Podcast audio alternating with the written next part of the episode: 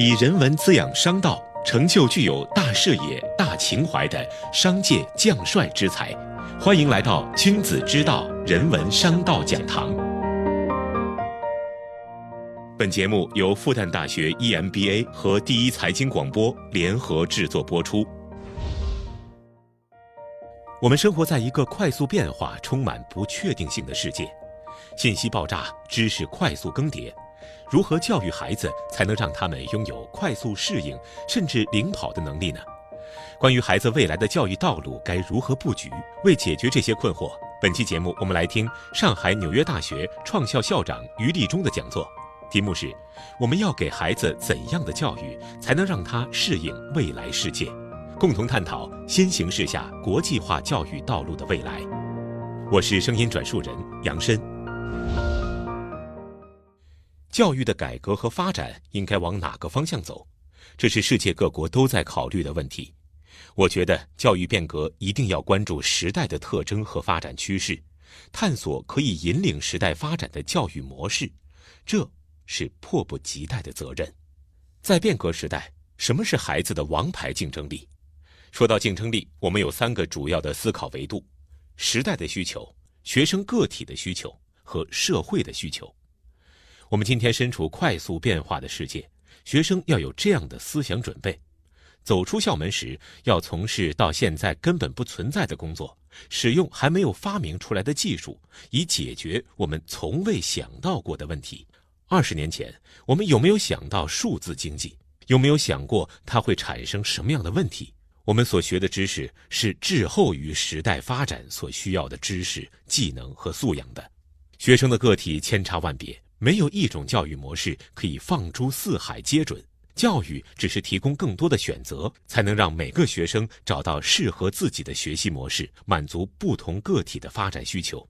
同样，社会对于人才的需求也是多样化的，要求培养模式的多样化。今天我们处于一个什么样的时代？每个人都有自己的理解。我想从三个方面归纳一下当今时代发展的特征。第一，全球化时代，这个世界的联系越来越紧密了。也许当下有很多逆全球化的现象，特别是全球疫情让世界的链接很多地方出现了断裂。但是我相信全球化的进程是不会停下来的。经济、贸易、文化、教育的联系、政治上的联系等等，不会因为社会上面出现了这样那样的问题，全球化的进程就到此为止。在疫情过后。我们继续会往前走，在全球化背景之下，当我们孩子走出校门，会和不同文化背景、不同教育背景的人在一起工作，这就涉及到非常重要的核心能力，那就是全球胜任力。如何培养自己跨文化的沟通、交流、合作的能力？面对今天所遇到的全球性的问题，如何能够积极的参与到这些问题的解决过程中？全球胜任力正在被越来越多的关注。第二，信息化时代，计算机、网络、移动通讯技术的发展，从根本上改变了我们工作生活，也改变了教育环境。人工智能、大数据越来越多的介入到生活的方方面面，数据、信息处理、理解、获取、分析等信息技术和信息素养，对于孩子来讲变得越来越重要。第三，知识经济时代，我们需要有终身学习的能力。不断发展知识、技能和素养，面对海量信息和各种机会，需要有选择的能力，同时需要有独立工作和合作工作的能力。后者在当下更为重要。传统的教育观念受到挑战，传统的学习方法需要进行变革，人才培养的模式也需要有所创新。这就是培养核心竞争力的时代背景。当今这样的时代背景，对我们提出了新的要求。我认为可以归纳为以下几点要求：第一个要求，需要应对好教育观念的挑战。不知道大家有没有看过《终身成长：重新定义成功的思维模式》这本书？里面谈到两种不同的思维模式：固定型思维模式和成长型思维模式。一个人如果认为自己的智力和能力是一成不变的，而整个世界……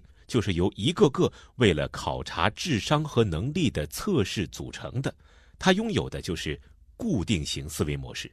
如果一个人认为所有的事情都离不开个人的努力，这个世界充满了帮助自己学习成长的有趣挑战，那他拥有的就是成长型思维模式。我们可以看到，应试教育实际上是在培养固定型思维模式。如果我们把这两种思维模式面对挑战、面对变化、面对机会所持有的不同态度和价值取向放在一起的话，可以清晰的看到，这两种思维模式对于孩子的成长，对于一个人在职场上的表现是会有不同影响的。拥有固定型思维模式的人是规避挑战，不希望有变化，认为很多现象是无能为力的，不愿意接受批评，喜欢在舒适区里面。而拥有成长型思维模式的人是欢迎挑战、拥抱变化，总是在寻找机会。他关注什么是可能的，要去改变那些不可能。拥有成长型思维模式的人珍视反馈，主动学习，喜欢探索新事物，以乐观的态度面对挑战，认为每次失败都是一堂课，而且认为学习是终生的事业。可想而知。今天职场一定喜欢拥有成长型思维模式的人。如果我们对孩子的教育能够建立在这样的观念上，努力培养学生的成长型思维模式，今天的教育会有很大的变化。我一直认为，考试本身没有问题，考试是检验教学成果的一种手段。但如果学习是为了应对考试，学生把大量的时间精力放在记忆背诵上的话，他怎么去发展成长型思维呢？而只是把自己的思维固化起来，没有思维能力，这是最可怕的教育效果。这里我特别想用上海纽约大学常务副校长雷蒙在欢迎首届新生时说的一段话：创造者、发明者和领导者不可能靠背诵和记忆别人的答案来创造、发明和领导，他们必须掌握为旧问题给出新的、更好答案的能力。必须掌握能及时发现旧问题已经不合时宜的能力，因为世界是不停变化的。大学教育不只是给你们前人的智慧，不只是要给你们已有的知识，也不只是要告诉你们某个正确答案。大学应该把学生培养成出色的学习者，对事物充满好奇，并且懂得如何去加深自己对事物的认识。为了实现这个目标，应该不断向学生提出非常难的问题。这些问题没有标准答案，应该教学生怎样发表精深独到的见解，同时也看到别人同样精深、同样独到的方式给出完全不同的答案。我认为这段话很好的反映了当今时代背景下，我们应该如何实施教育。教育目的和手段应该如何去适应这种教育理念的变化？对于家长来说，如何通过家庭教育来帮助孩子确立成长型的思维、知识、技能、态度、价值观这几个教育维度，都是孩子在发展过程中必须要关注的。而最具长期支撑力的是孩子的世界观、人生态度和价值取向。所以在孩子培养上，千万不要急功近利。要更多的看到，在孩子价值观的养成过程中，家庭教育所能发挥的作用。实际上，我认为价值观、人生态度、价值取向，并不是教出来的，而是一种养成。家长一定是第一任教师，无时无刻不在以自己的言行影响自己的孩子。如果把人生看成一场马拉松比赛的话，家长陪伴孩子的可能只是前三分之一，能起到的是助推器的作用。当孩子走上社会，开始自己的发展，后面的路需要自己去跑，而他的人生观、价值观是他后三分之二路程的前进动力，是决定他能走多远、多高的关键因素。第二个要求是学习方法的变革。刚才讲到，我们处在数字化时代，数字科技的发展深刻影响着我们的生活、工作和学习。我们希望构建一个。课堂教学、在线学习、文化体验、社会观察、研究实践相结合的综合学习平台，来实现学习的变革。这次疫情的发生，使得很多面对面的教学停滞了下来，但是学习并没有停下来。课堂是有限的，但是在线学习、社会实践是无限的。如果能拥有这样的学习观念，我们就能给自己拓展一个很大的空间。第三个要求是培养模式的创新。关于创新，我一直讲，创新人才并不是教出来的，但创新的素养是可以通过教和学来实现的。创新的素养，我认为大概有这么几个方面：第一，科学视野、好奇心，这是一个最原始的动力；第二，学习兴趣，只有在兴趣的驱动下，才能保持和探索主动学习的方法；第三，实践、探索、试错。我个人认为，实践是最高境界的学习。课堂上的教学实际上是教师通过自己的努力，把他已经消化过的知识再喂给学生，而实践完全是第一手的。如果一个人能够在实践过程中学到很多东西，那他是真正有学习能力的。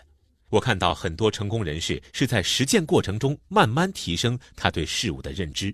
在这个过程当中，不断的总结经验和教训，成就他的一番事业。第四，批判性思维。批判性思维不是吐槽愤青，重要的是不迷信权威。即使是一个权威的论述，放到不同的时代背景、文化背景下，也许它就有瑕疵，不那么完美。批判性思维永远会从质疑的角度面对问题。勇于挑战已有的认识，在这个过程中才会不断的创新发展。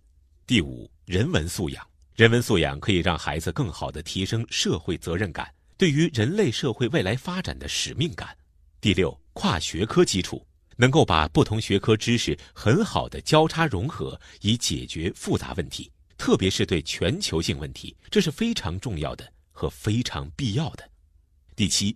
全球视野和跨文化沟通合作能力，所有这些都是帮助孩子培养创新意识和创新能力可以做的事情。